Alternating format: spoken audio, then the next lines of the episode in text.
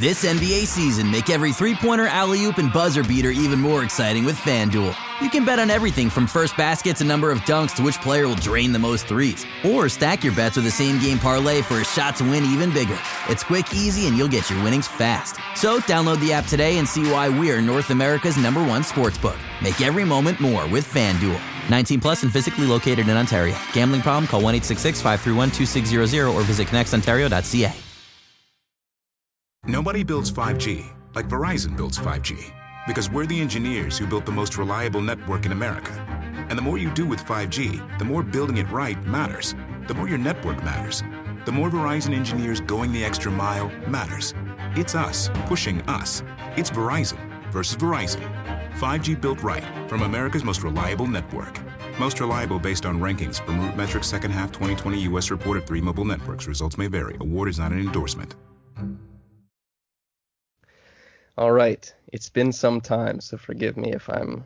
Uh, I don't have the muscle memory that Matt Thomas does, uh, assuming all things are going well. Wow, but save quips like that for the pod. yeah, I'll see what I can do. You know what I want? I want to talk to Sam.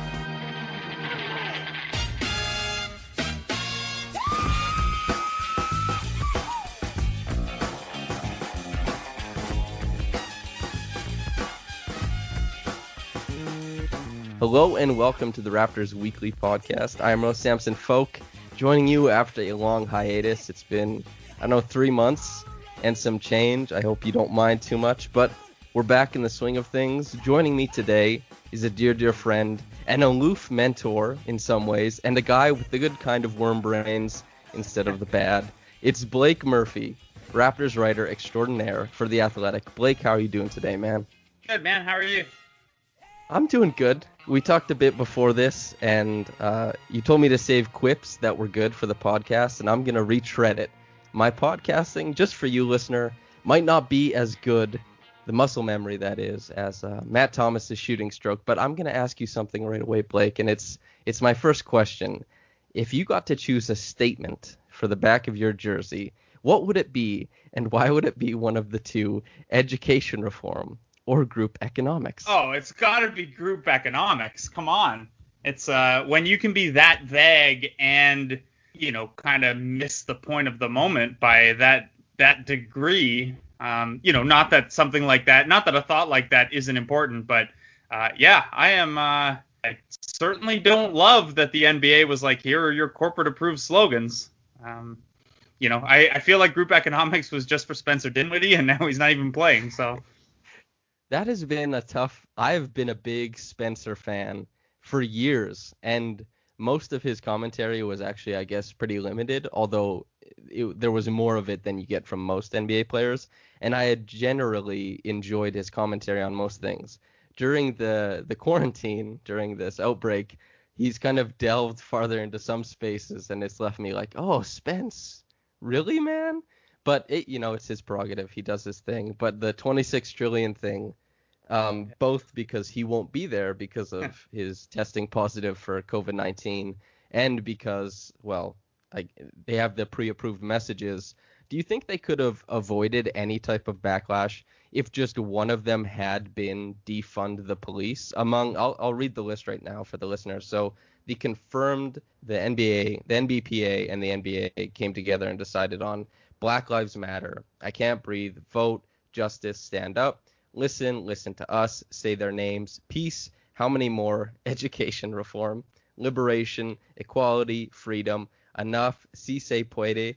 Say her name. Mentor. I am a man. Another funny one. Speak up. Ally. Anti-racist. Justice now. Power to the people. See us hear us, respect us, love us, and the cherry topper group economics. But I'll, I'll, rephrase it once again for you, Blake. Do you think they could have avoided a lot of the backlash they've gotten if they had just put defund the police among those? Yeah, I think so. And look, I don't want to be dismissive of, of those messages, which are all good messages. Even even one like education reform, which doesn't seem as important to the moment. You know, here in Ontario, um, the government just passed that you know in grade nine you won't be streamed. Um, the education streaming, which has been shown to be very discriminatory, uh, is going to be moved away from. So those are important steps to kind of trying to rethink some of these systemic issues. Um, it's just it's more that those examples when highlighted contrasted to like what could be said or what players may have wanted the message uh, to say is a little weird. And yeah, I think I think the lack of mention of police, whether it's defund the police or police brutality, um, you know, that's that's a problem because that's what sparked this moment, and that's one of the biggest issues, um, not just in the United States but in, in Canada as well. Um, my larger issue than just the lack of defund the police or police brutality, which again, I think if there was at least something about law enforcement, um, the league probably would have been laughed at a little less for this. And again, not that the initiative isn't good in general, but it feels like a half measure and it feels like something, you know, the NBA has not had the best couple of months in terms of uh, defending its fake championship as, oh, we're more, you know, we're more woke, like to use a dick finger quote term, we're w- more woke than the other leagues. Uh, they have not had a good couple of months with that. Um, especially you know as we return to play here uh, amid rising numbers and everything. Uh, but the, the bigger issue for me is that I had talked to multiple players, and we had talked to multiple players on conference calls as well, who were putting a ton of thought and research into this, and talking to mentors in their lives or doing research. And and you know, no one told me this specifically, but I would imagine some of the players wanted to localize it for their communities. You know, DeMar DeRozan has always been incredibly outspoken about Compton. Uh, Fred VanVleet's been very outspoken about these issues in Rockford. And, and I think that giving players a list takes, you know, a, sure, it might be overwhelming if what is it, 22 times 15, if if 330 different players have 330 different messages, it, maybe it's a little harder to get a cohesive message out. Um, but I think it removes an opportunity the messages to be localized, whether that's in a player's community or if you're one of the Canadians in the NBA or if you're the Raptors, um, if you wanted to localize that to a more Canadian message. Uh, and I think it takes away the chance to personalize that. So, um, you know, this isn't the only thing the NBA is going to be doing. So I want to. I don't want to, you know, over criticize if more is to come. And we've seen from the WNBA side that they're they've been a little more active and a lot more firm in, in what their messaging is going to be, but they also haven't been given any money or even a schedule here like 10 days out from when they're starting. So it's not perfect on that side either. Anyway, all that is to say there's still a lot that we're going to find out, but this is not the best first step in my mind, at least optically, in terms of, oh, yeah, we're going to let players use this as a platform to affect change. But the change that they want to affect and those messages are going to have to be you know approved by the NBA and NBPA and can't you know right out of the gate oh yeah we're not going to let you mention police brutality and the anti-black racism that that's um, present in not just uh, law enforcement but in the entire penal system uh, you know to come out of the gate with that right away is a, a troubling first step I think yeah and mixing that with there is a I think a very complicated conversation to be had. Not one that I think I'm capable of having at a level that's worth listening to, but a complicated conversation regarding coercion and the player's agency to even participate in this Disney restart. It's it's definitely a complicated situation, and then to seemingly take away even more agency from the players um, with this. Uh, Lu Dort is another example of somebody who wanted to personalize it. And seeing that, definitely, like you said, it's obviously that's probably not the last thing they'll do. There are lots of plans I'm sure that they have that are yet to be set in motion, but also like the WNBA, a, lot of stuff happening there, but also a, a schedule not even coming out. It's there are a lot of moving parts, but what we've seen so far has been, I think, there's a lot of voices backing it and saying it's really it's a good idea. They're doing a lot of work to make this safe, but then a lot of reports of these teams closing down facilities, um, players testing positive, which whether or not that's before this or during this, it's created a lot of moving parts. And it's I understand it's not an easy job for the NBA right now, but the point you made about the NBA, I guess, propping itself up as the league that is the most forward thinking consistently. That, that's and a better and, way of saying it than Dick Finger quotes woke. Yeah, propping itself up.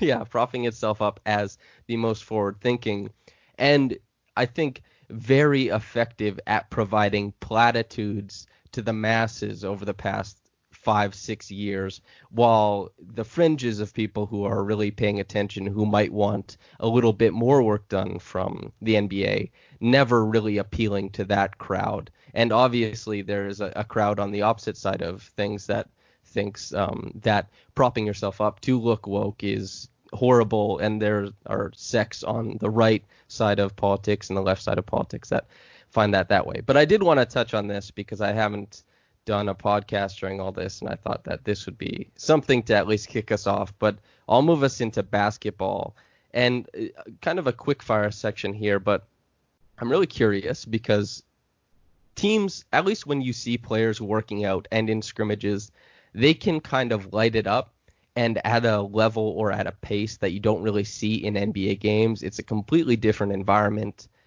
I have I have some quick questions, and it's do you think isolation proficient players will see a boost after the time off and maybe against some clunky team play on both ends? So an isolation scorer now maybe more readily equipped to kill a team that's kind of clunky on with their team defense and maybe better to I guess um, boost an offense that is a little bit clunky because of the team play as well.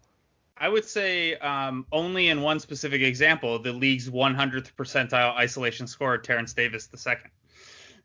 um, I no, thought it, wasn't it 99.6?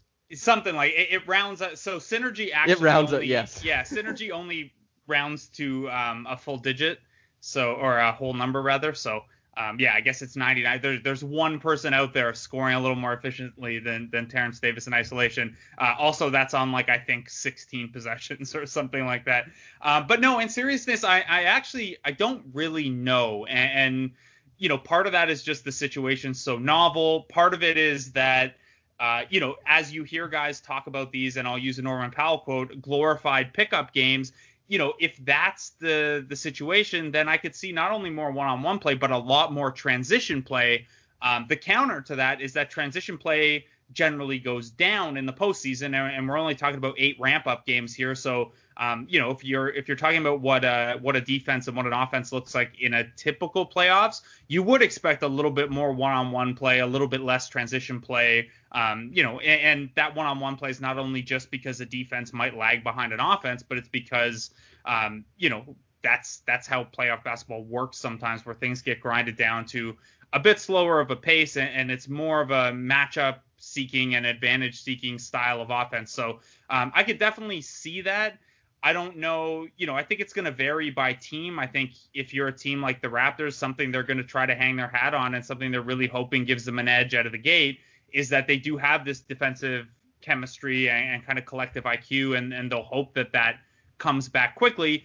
Uh, but what I will say is, whatever these effects are, I think by the time we get to like the second round of the playoffs, um, that's probably enough time and, enough getting rid of the the bottom feeder teams out of this format that um, you know I think it's probably going to start to resemble more and more like regular playoff basketball. And obviously, it won't have the crowd and stuff like that. Um, but you know, if the Raptors have an advantage at the team defense level because of their chemistry and continuity, or if a team like the Rockets has an advantage because they just have so much one-on-one capability with James Harden and Russell Westbrook, I think by the time you're three scrimmages, eight reseeding games, and five to seven first round playoff games in, um, and you're down to the eight best teams, then I think those those advantages will probably have eroded by the time we get to these kind of coin flip series anyway. So um, whether you're excited or pessimistic about those things, uh, I don't think you know if you're looking strictly through a Raptors lens, they're almost surely going to get to the second round of the playoffs anyway.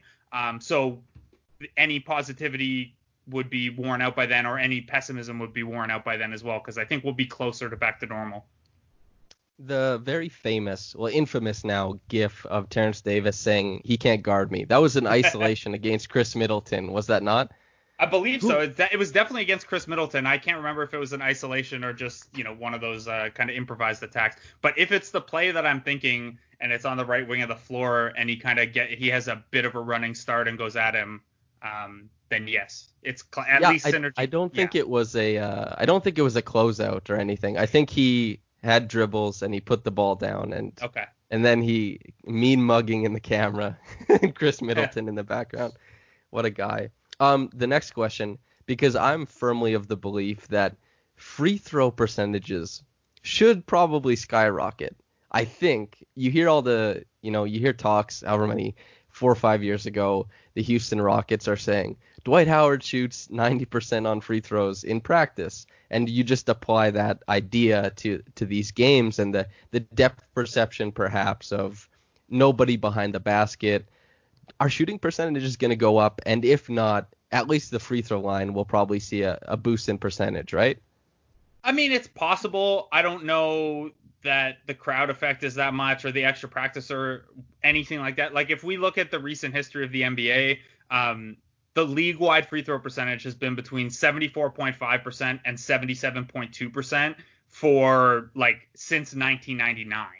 So there's just not a lot of fluctuation in that stat and it's it certainly seems like that's a skill that like as a basketball playing population or as a talent pool has kind of topped out at low 77, high 76. Um, maybe it gets the uptick a little bit because of no away crowds or whatever, and, and that slight difference in home road uh, free throw percentage. But I also, yeah, I don't know. I don't know that there's going to be a big like if the league comes out and shoots 80% on free throws, I'll be pretty surprised. Yeah, I suppose the Timberwolves have the worst um, attendance in the league. It looks like at the average is 15,066. So I don't have it on me, but it'd be interesting to see what percentage um, teams shoot in that arena. Although that's 15,000 is a lot more than I guess Zach Lowe and Howard Beck sitting behind the basket or something like that. hey, Although have... I, I, just looked it up, and the Timberwolves do have the fifth highest uh, opponent free throw percentage uh, allowed. The the Thunder have been the least fortunate and that's uh, probably not the. Although with how good they were this year, maybe that crowd was popping more often. But anyway, 14th, 14th. Uh, the Thunder average uh, 18,203. The Thunder were such a fun team this year, man. They oh Gallo, CP3, Shai Gilgeous-Alexander. It's very. What do you mean were they? They could be a sneaky. Sorry, sorry, uh, I don't know. Annoying I'm, team in the relaunch. I'm not in NBA mode yet. Okay, I'm not speaking past tense because I think they're. I think, hey man, Chris Paul, Gallo, Shai Gilgeous-Alexander, you know, they got an outside shot at the the finals. Why not? You know, it's. I'm I'm of the mind. I've said this many times that if Philly had gotten Gallinari instead of Tobias last Tobias Harris last year, I think they would have won the NBA championship. I'm very high on Gallo, and I think OKC is. Um, very fun. But yeah, that is interesting how much, about. How much of that is you high on Gallo, and how much of it is just not being a big Tobias Harris fan? I Harris is good. Harris is good. I but Gallo I think is is better, and I think fit that team better. Um, yeah, I um, mean if Gallo had, Gallo's shooting, and I know Tobias Harris had a, a really good year shooting the ball last year, um, in 2018, 2019 that is. Um, but yeah, Gallo's shooting ability, I, I guess the thing above is, the break shooting ability is important. Yeah, too. if he could stay healthy, I feel like he would have been one of the league's biggest trade targets. The he was one of my favorite Raptors trade targets for this season, and then Oklahoma City went ahead and was good. Yeah, o- OKC has been one of the best stories. Them, the Grizzlies, Raptors, all very fun. But I, I do think Tobias Harris, I think, was ranked 41st maybe or 42nd on my top 100 list. Gallo was 33rd or 34th, I believe. So they're not that far apart to me. I just think Gallo, with his ability, if he's healthy, to hit above the break would have been really tough for the Raptors to defend. And also Tobias Harris had, admittedly, not such a great series or playoffs, but. T- Tobias is good. I remember Lewis was giving me crap saying you're not gonna put Tobias high enough, and I was like he'll be fine. He'll he'll make top 50 and all that. So and Kris Dunn made it to number 100. And that was yeah. before I even knew you liked him. So I thought, hey, that's great, Kris Dunn. Yeah. I'll get Future Blake Raptor, to write up. Kris Dunn. I think that would be very fun. Yeah. But let's let's get into a piece you wrote talking about relaunching the season, the half court offense, and it was a great piece. But as you laid out in that, it has been apparent to most who watch the Raptors closely, they've been extremely good, but also extremely reliant on transition basketball. And the team has been hampered with injuries this year, and it's tough to gauge exactly how potent they'll be at their best. But their struggles in the half court shouldn't be too surprising given the roster and given what it looked like last year, Sans, Kawhi in the playoffs. With Gasol's return and hopefully more possessions with Siakam using screens or setting them, are the Raptors a sleeping giant when it comes to pick and roll or handoff plays? Because I know that's not something they were very good at this year.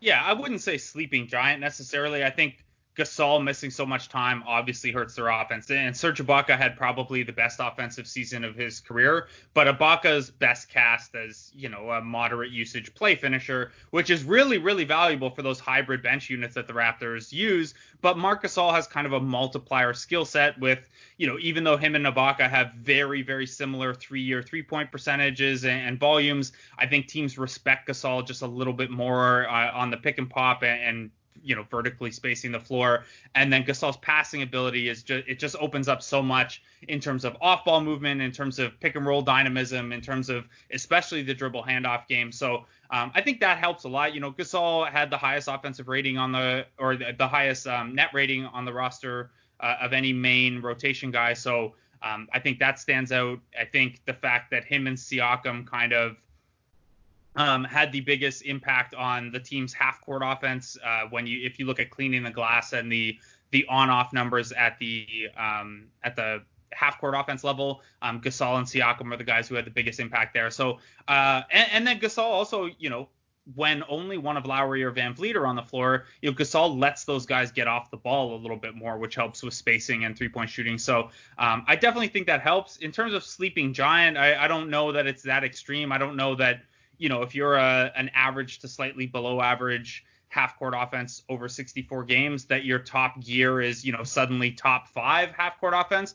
Uh, but I think there are certain certainly indicators beyond just the time missed uh, that they can be a little better. Part of that is, you know, as you shrink the rotation, a guy like Patrick McCaw, Chris Boucher, or Rondae Hollis Jefferson is suddenly playing fewer minutes, and those are guys who, um, in a playoff environment, opponents will probably do their best to uh, ignore and dare to beat them. Um, beyond that, you know, you can look at things like, yeah, Pascal Siakam didn't run a lot of pick and rolls as a ball handler, uh, and late in games at least, those were very effective. And and I think you know, Gasol, uh, Siakam's effectiveness scoring on those plays for the entire season was not super high. Um, but you look at some of those late game scenarios and more qualitatively, what a Siakam Lowry or Siakam VanVleet pick and roll causes a defense to have to decide between. And then at the other end of the spectrum, even a Siakam big pick and rolls, particularly a Siakam Gasol one, uh, you know, if, if, Siakam can run a lot of pick and roll and you trust him in that and he can score effectively,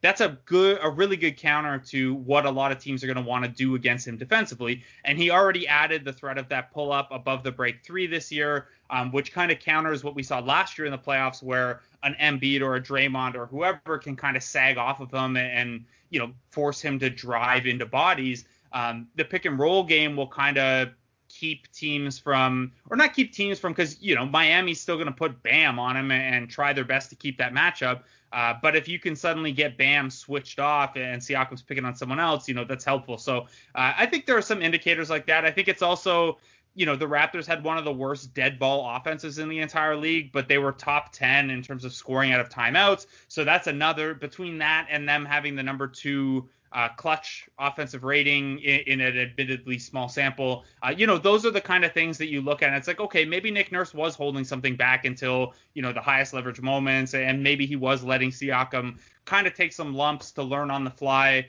Um, so I think there are there are a few small indicators like that that Raptors fans can be pretty optimistic about. I just don't think suddenly they're going to come out and you know be a, a top three, top four half court offense. I think this is still a team that's going to need to thrive off of um, tra- the transition game and forcing turnovers on the defensive end to fuel the offense. And it's still a team that might get bogged down in the half court and have some of these um, you know late possess- late clock possessions that uh, they haven't been particularly effective at it fits that the sleeping giant comment was a sticking point because when I wrote it, I was like, well, they're not a sleeping giant, but I can't think of a substitute for that term.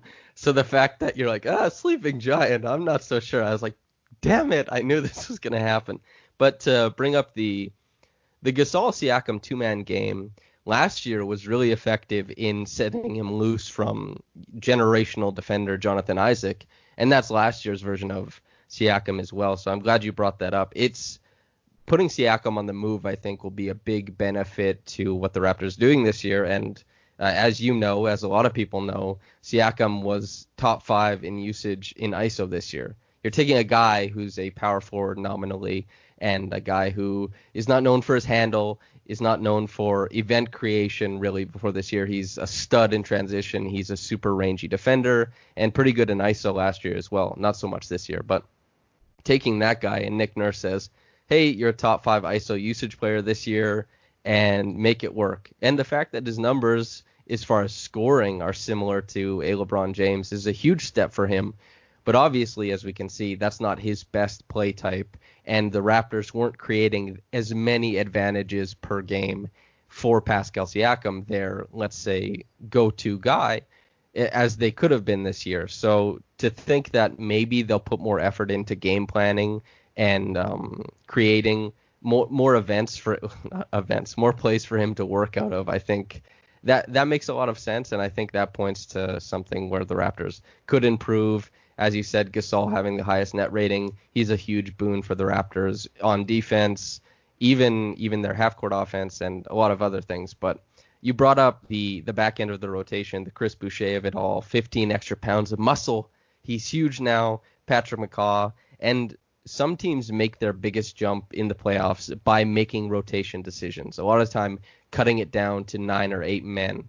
Terence Davis looms large at the back end because, much to the chagrin of a large portion of the fan base, he was looked over in favor of Patrick McCaw quite often. And despite having a significantly superior offensive season, I think a lot of people would say.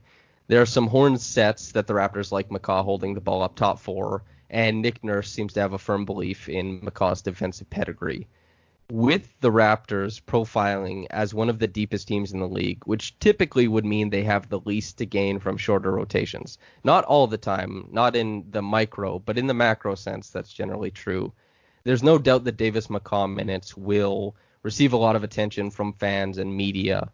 But do you think that could actually be a meaningful change in the postseason?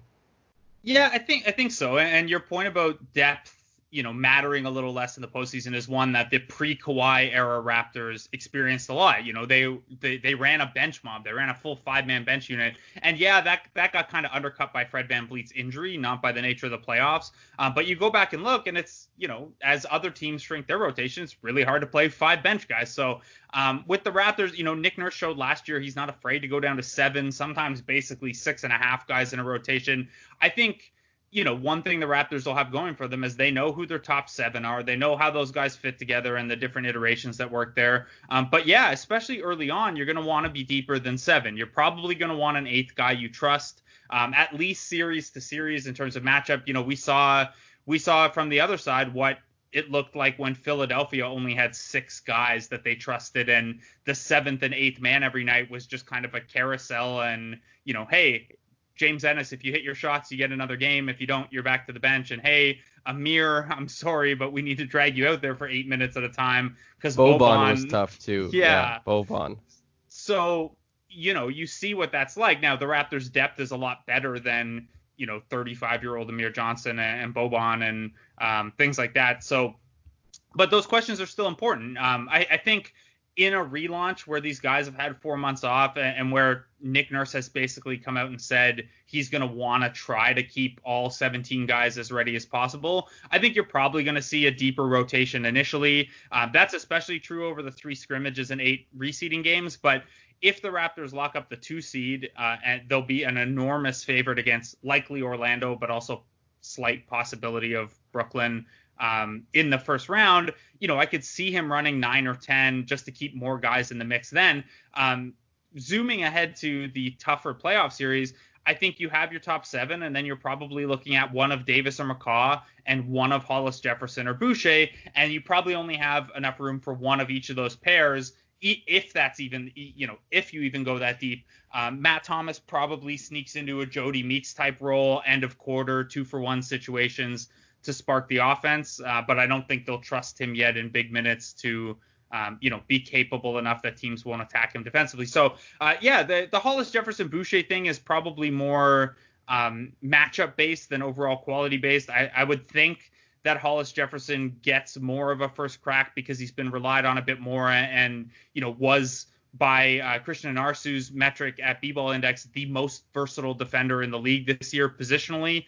Um, I think that's valuable in a lot of different opponent types and a lot of different setups. Whereas Chris Boucher is more of kind of a, a chaos engine, like, hey, this game's getting away from us. Let's throw Boucher in and see if the momentum can change. But McCaw Davis is the big one. It's the one people focus on you know, I, have joked before that I'm the only Patrick McCaw centrist uh, because I do see a little bit of what Nurse likes in him in terms of you know, he fights through screens. He recovers off of screens well. Um, he uses his length to get in gaps really well. He, he's kind of an event creator on the defensive end. And then he has good speed in transition to not necessarily score himself, but kind of put that pressure on a on a transition defense and help other guys get theirs.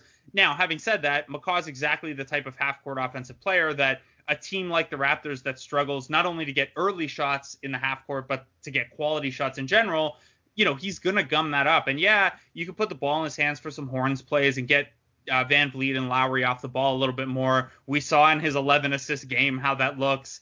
Uh, but I think, you know, if you were to line up the Raptors' weaknesses and what other teams might try to take advantage of, I think defensive rebounding is probably the first one. And then the second one is how things look in the half court. And if you have McCaw on the floor, that's a guy other teams are going to dare to beat them. We saw what the Raptors treated Eric Bledsoe like, and Bledsoe's a more willing and higher percentage three point shooter and a more aggressive attacker than McCaw is, um, and probably a more natural uh, playmaker as well. So um, you see how that can work with a, a slightly better version of that, or not slightly better, but a better offensive version of that archetype, and it's really problematic. Whereas you look at Terence Davis and yeah, you probably give up a little bit, at least in terms of consistency on the defensive end. You know, like most rookies, he's susceptible to getting back cuts sometimes, and he's not always uh, particularly locked into the team concepts. And, and, you know, part of that is maybe that he played so many minutes in that trio with uh, Boucher and Hollis Jefferson, where the whole identity was kind of to create chaos. Um, but he's, you know, he's not as stout possession to possession. But offensively, not only is he a 40% three point shooter and a very willing shooter, he's one of the only guys on the roster that can, you know, you use the term event creation earlier, and I know it's, um, it's uh, one that Robel, uh, Robel, who who's with us now as draft coverage, um, Robitussin is what I was going to say because I keep people's acts in my. I, I, think of everyone as their as their Twitter handle. Um, you know, event creation is a term he likes to use to, to talk about Terence Davis, uh, and it's a good one. You know, that that's not only breaking a guy down in ISO, um, it's also Davis has a little bit of pick and roll chops where right now the the points per possession don't look fondly on him, but if you go into the tape, he does create advantages well out of those situations. Um, and mostly just it's the pressure he puts on the rim, and you know so many defenses want to keep you. Uh, obviously, defenses want to keep you off the three point line, but for a lot of the league's best defenses, particularly Milwaukee, um, the focus is on keeping you away from the rim and out of the paint. And the Raptors don't have a lot of guys who naturally pressure the rim. Pascal Siakam does a pretty good job of it. Norman Powell's a, a high percentile um, by volume and by finishing at the rim this year, which is great, even with his, you know, that's huge, even with his kind of limited passing out of those situations. Uh, we've seen this year how important the 16 points a game he gets are, not just by shooting, but by getting to the rim and, and causing a defense to, to kind of bend that way. And Davis is kind of the, the next best after those two guys at getting there and using the drive um, to kind of collapse a defense. And I, I think when you get to a playoff series, that's a really useful skill because it's the exact thing that, you know, if you the best examples are if you look at what the Raptors do to opposing teams, well, they dare the worst offensive player on the floor to beat them. And, and if you can have an eight man rotation where, you know, in, in that case, maybe OG Anunoby is the worst natural creator uh, in the, or I guess Ibaka really, but Ibaka will take so many mid-range jumpers that you still have to be accounted, he still has to be accounted for. Um, you know, if you get to a scenario where Anunoby at 38% from the from the three-point line and with a slightly improved ability to to get to the rim and create for himself, you know, if that's your worst offensive player on the floor, you're in pretty good shape. Um, so you know that that's Nick Nurse and Adrian Griffin in, in, conference calls the last week or two have been pretty open that you know in the regular season they were cool with playing letting Davis play through some mistakes, whether that's turnovers or, or defensive, um, as long as they were within the team concept. But it's pretty clear that he's going to have to, despite the offensive advantages he provides, you know, it's the it's the defensive floor that's probably going to determine just how much rope um, Nick Nurse will give him. So uh, I'm sorry that this is such a long answer, Samson. Uh, I apologize for that, but it's uh it's a question that I've spent the whole year kind of trying to answer for people, and I think is going to be the primary rotation question heading into the playoffs. So um, while I apologize for talking for so long, I don't apologize for my passion about the Terence Davis Patrick McCaw situation. God forbid somebody speak on a podcast, but I just to I need to say this. Keeping a list of everybody's at in your head is an example of maybe good worm brains. I think that's that's what that is. Um, to echo your sentiments, Rondae Hollis Jefferson, yes, super impressive defender. I, I can't remember what that um who the measurement was from, but as far as points allowed per isolation possession, point 0.53, 97th percentile was always very switchable, was really impressive this year. OG Anunoby, you brought up his, let's say, event creation to um, talk about Robel's um, term again. Um, not sure what the nomenclature is for that, but yes, he was the first guy I saw use it. Um, OG Anunoby, probably to become better, I think the, the the thing that OG needs to do is attack closeouts better than have um, a couple counters once getting past that. He's kind of sloppy attacking from the weak side.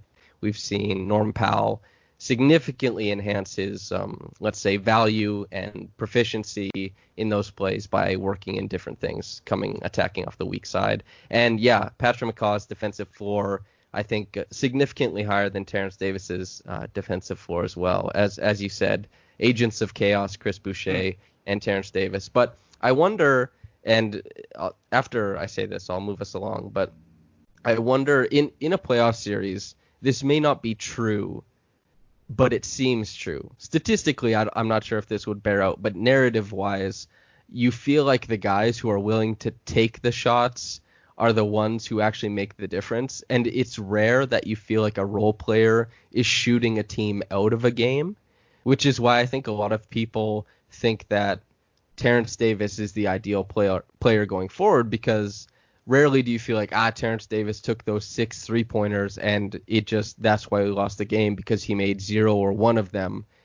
Rarely does that come up as okay that's where we lost the game. Whereas Patrick McCaw, there's a stagnation he might add to the offense, but he he may not just throw away a possession with a, a shot like that. So and I'm sure you know what I mean that role players making shots. You brought up James Ennis, the one, the I guess Philadelphia 76ers alumni, and I guess uh, kind of in the same group of who who are other Raptors killers? You've written about them extensively. Oh, surely G- you. Gerald Henderson is of course. Gerald Henderson, yes.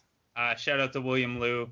Um, that's a big one. I, I, guess it's not really the same. Oh, actually, it is because it kind of came up like Ersan Ilyasova basically became unplayable in, in, the Eastern Conference Finals because the shots weren't dropping for him, and um, you know the the tr- trade off at the other end just wasn't there. So um, yeah, I mean Raptors fans know this stuff well, right? It's it's uh it's hard to. Isn't James Ennis too. back on the 76ers by the way?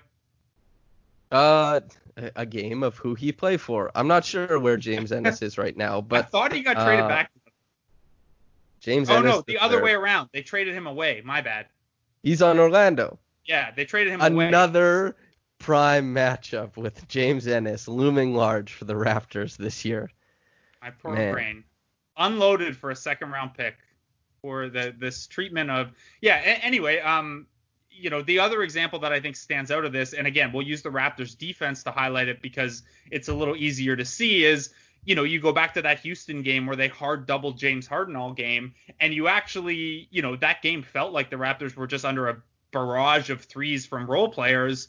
Um, and it was frustrating because of that. But also you look at the per isolation or the the per double team numbers, and the Raptors actually came out okay because you know James Harden's really good, and if you get the ball out of his hands, uh, that's helpful. And I think you know the Raptors don't have to use another um, term that I I want to say this is a Seth Partnow, but like the Raptors don't Siakam is not as heliocentric an offensive piece as a James Harden, so you can't you know as a defense loading up on Siakam maybe doesn't come at quite the cost of the team's offense overall. Um, but you know, teams are going to try, especially if Siakam's playing well, teams are going to try to get the ball out of his hands. So um, yeah, those spots are, you know, Eric Gordon is probably the best example of it over the last couple years with the Rockets because he's this very good and very willing three point shooter that teams have no choice but to kind of uh, kind of sag off of and dare to shoot. I, I shouldn't say very good. He hasn't shot crazy good um, as a Houston Rocket, but he was an elite three point shooter with New Orleans. Anyway,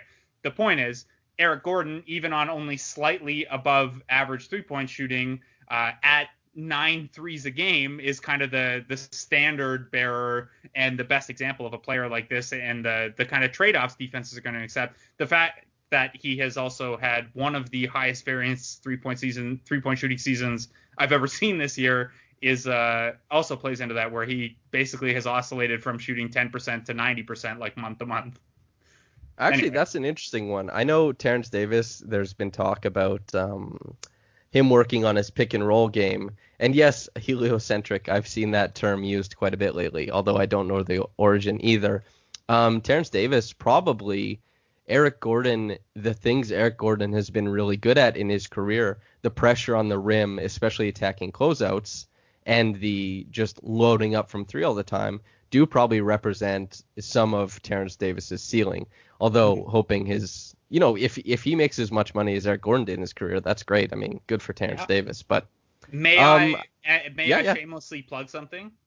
yes, you're gonna write about him, aren't you? on it's already written it's already edited it's going up thursday i have a terence davis kind of a it's mostly a breakdown of his offense on the season but it, with a particular focus on that pick and roll play because he did talk about it and i do think it's such a big um you know a big next step for him not only for him as an individual but yeah like i think that those skills are fairly closely related to attacking closeouts and putting pressure on the rim so um yeah look for that thursday at the athletic Yeah, I saw I saw the little the little insert um, in your piece talking about the the half court offense. But uh, maybe one last thing before we get into Twitter questions.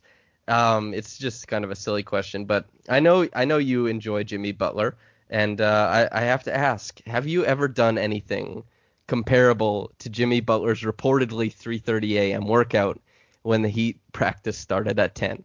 I- Is there a comparable situation in your life ever for something like that? Yeah, of course. Um, so on uh, July 1st, or I guess the night of June 30th every year, I just don't sleep. Like that's that's penciled in as an all-nighter night for me because free agency is going to start, and you got to be, you know, you stay ready. You ain't got to get ready. You don't have to wake up at 5 a.m. when the Kawhi trade comes down. Um, you know, you're already you're already in that mode. Uh, the Kawhi trade did wake me up because it was much later in July, but in general, like Ironic. I will stay up June 30th to July 1st uh, all night. I remember the DeRozan contract new deal came down at like two in the morning or something like that, and all over it. No sleep on that night.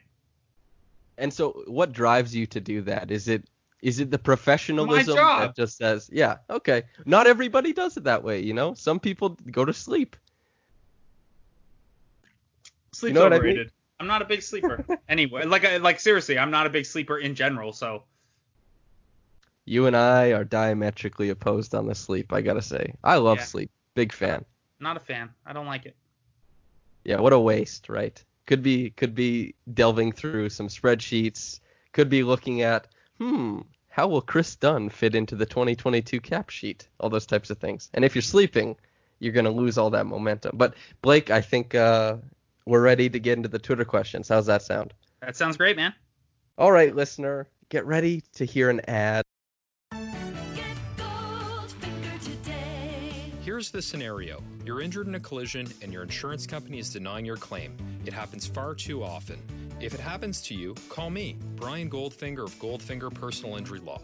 My team and I work for people just like you. We don't accept cases on behalf of insurance companies, so you and your family can make sure that you're in good hands. Visit goldfingerlaw.com and get us working for you. Get Goldfinger today.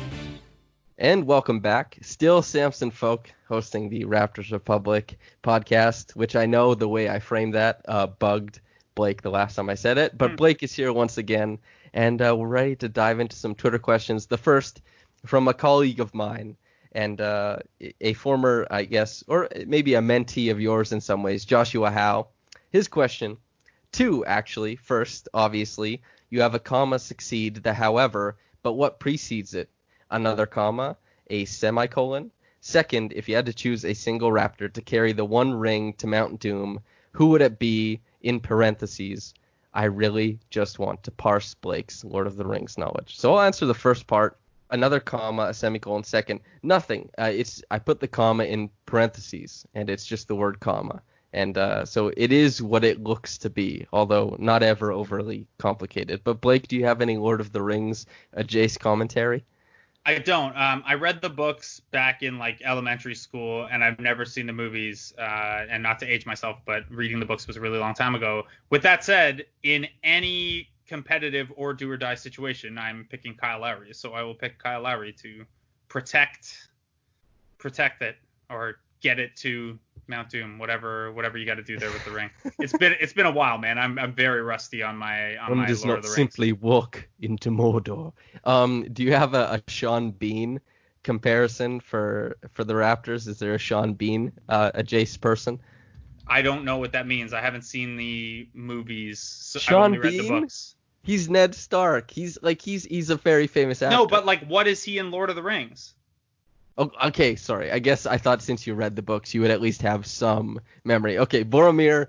Uh, everybody who's listening knows who Boromir is. Also, it's crazy to me, and this is not me judging. It's just very surprising that you haven't seen Star Wars or Lord of the Rings. What else is extremely popular that you haven't seen? I haven't seen any of the Matrix movies or any of the Harry Potter movies. Um, yeah, any like fantasy epic series like that, those just don't do it for me. And you just you've never been persuaded to do it. You just completely avoid it. That's impressive to me because mean, when things are big, go ahead. Yeah, it's not like I'm like, oh, I'll never watch it. It's just you don't watch it for a long enough time, and like, what am I gonna do now? Just watch five, like Lord of the Rings is what, like 12 hours, 15 hours. Star Wars like 200 hours at this point. Yeah, I suppose. It it just seems like it's so woven into the culture at this point that how could like you'd be like if somebody said, "Oh, I haven't seen Star Wars," you'd be like, "I guess that's one." Although you see it everywhere, but not to see Harry Potter, um, famous, very, um, I guess topical now with J.K. Rowling under fire. But Harry Potter, Star Wars, and Lord of the Rings, that is Yeah. like the, that's, that's very, it's almost impressive at that point, right? Yeah, Sean Bean, and again, this is gonna age myself. Sean Bean for me is just always gonna be 006. okay. It's uh, way before your time. But GoldenEye was the most popular N64 game of my time, and he played 006 in the GoldenEye movie. So I watched the GoldenEye movie a handful of times because I played a lot of GoldenEye on N64, and that's what Sean Bean is to me. He's You come on the podcast strictly for 006 references and Obi Trice references, and then you say, Yeah. "Sam, you won't get this, but but too Re- bad." real name, no gimmicks. Yeah. wow. Okay, so the second question from Cohen Swinkles, a guy with a basketball hoop in his avatar.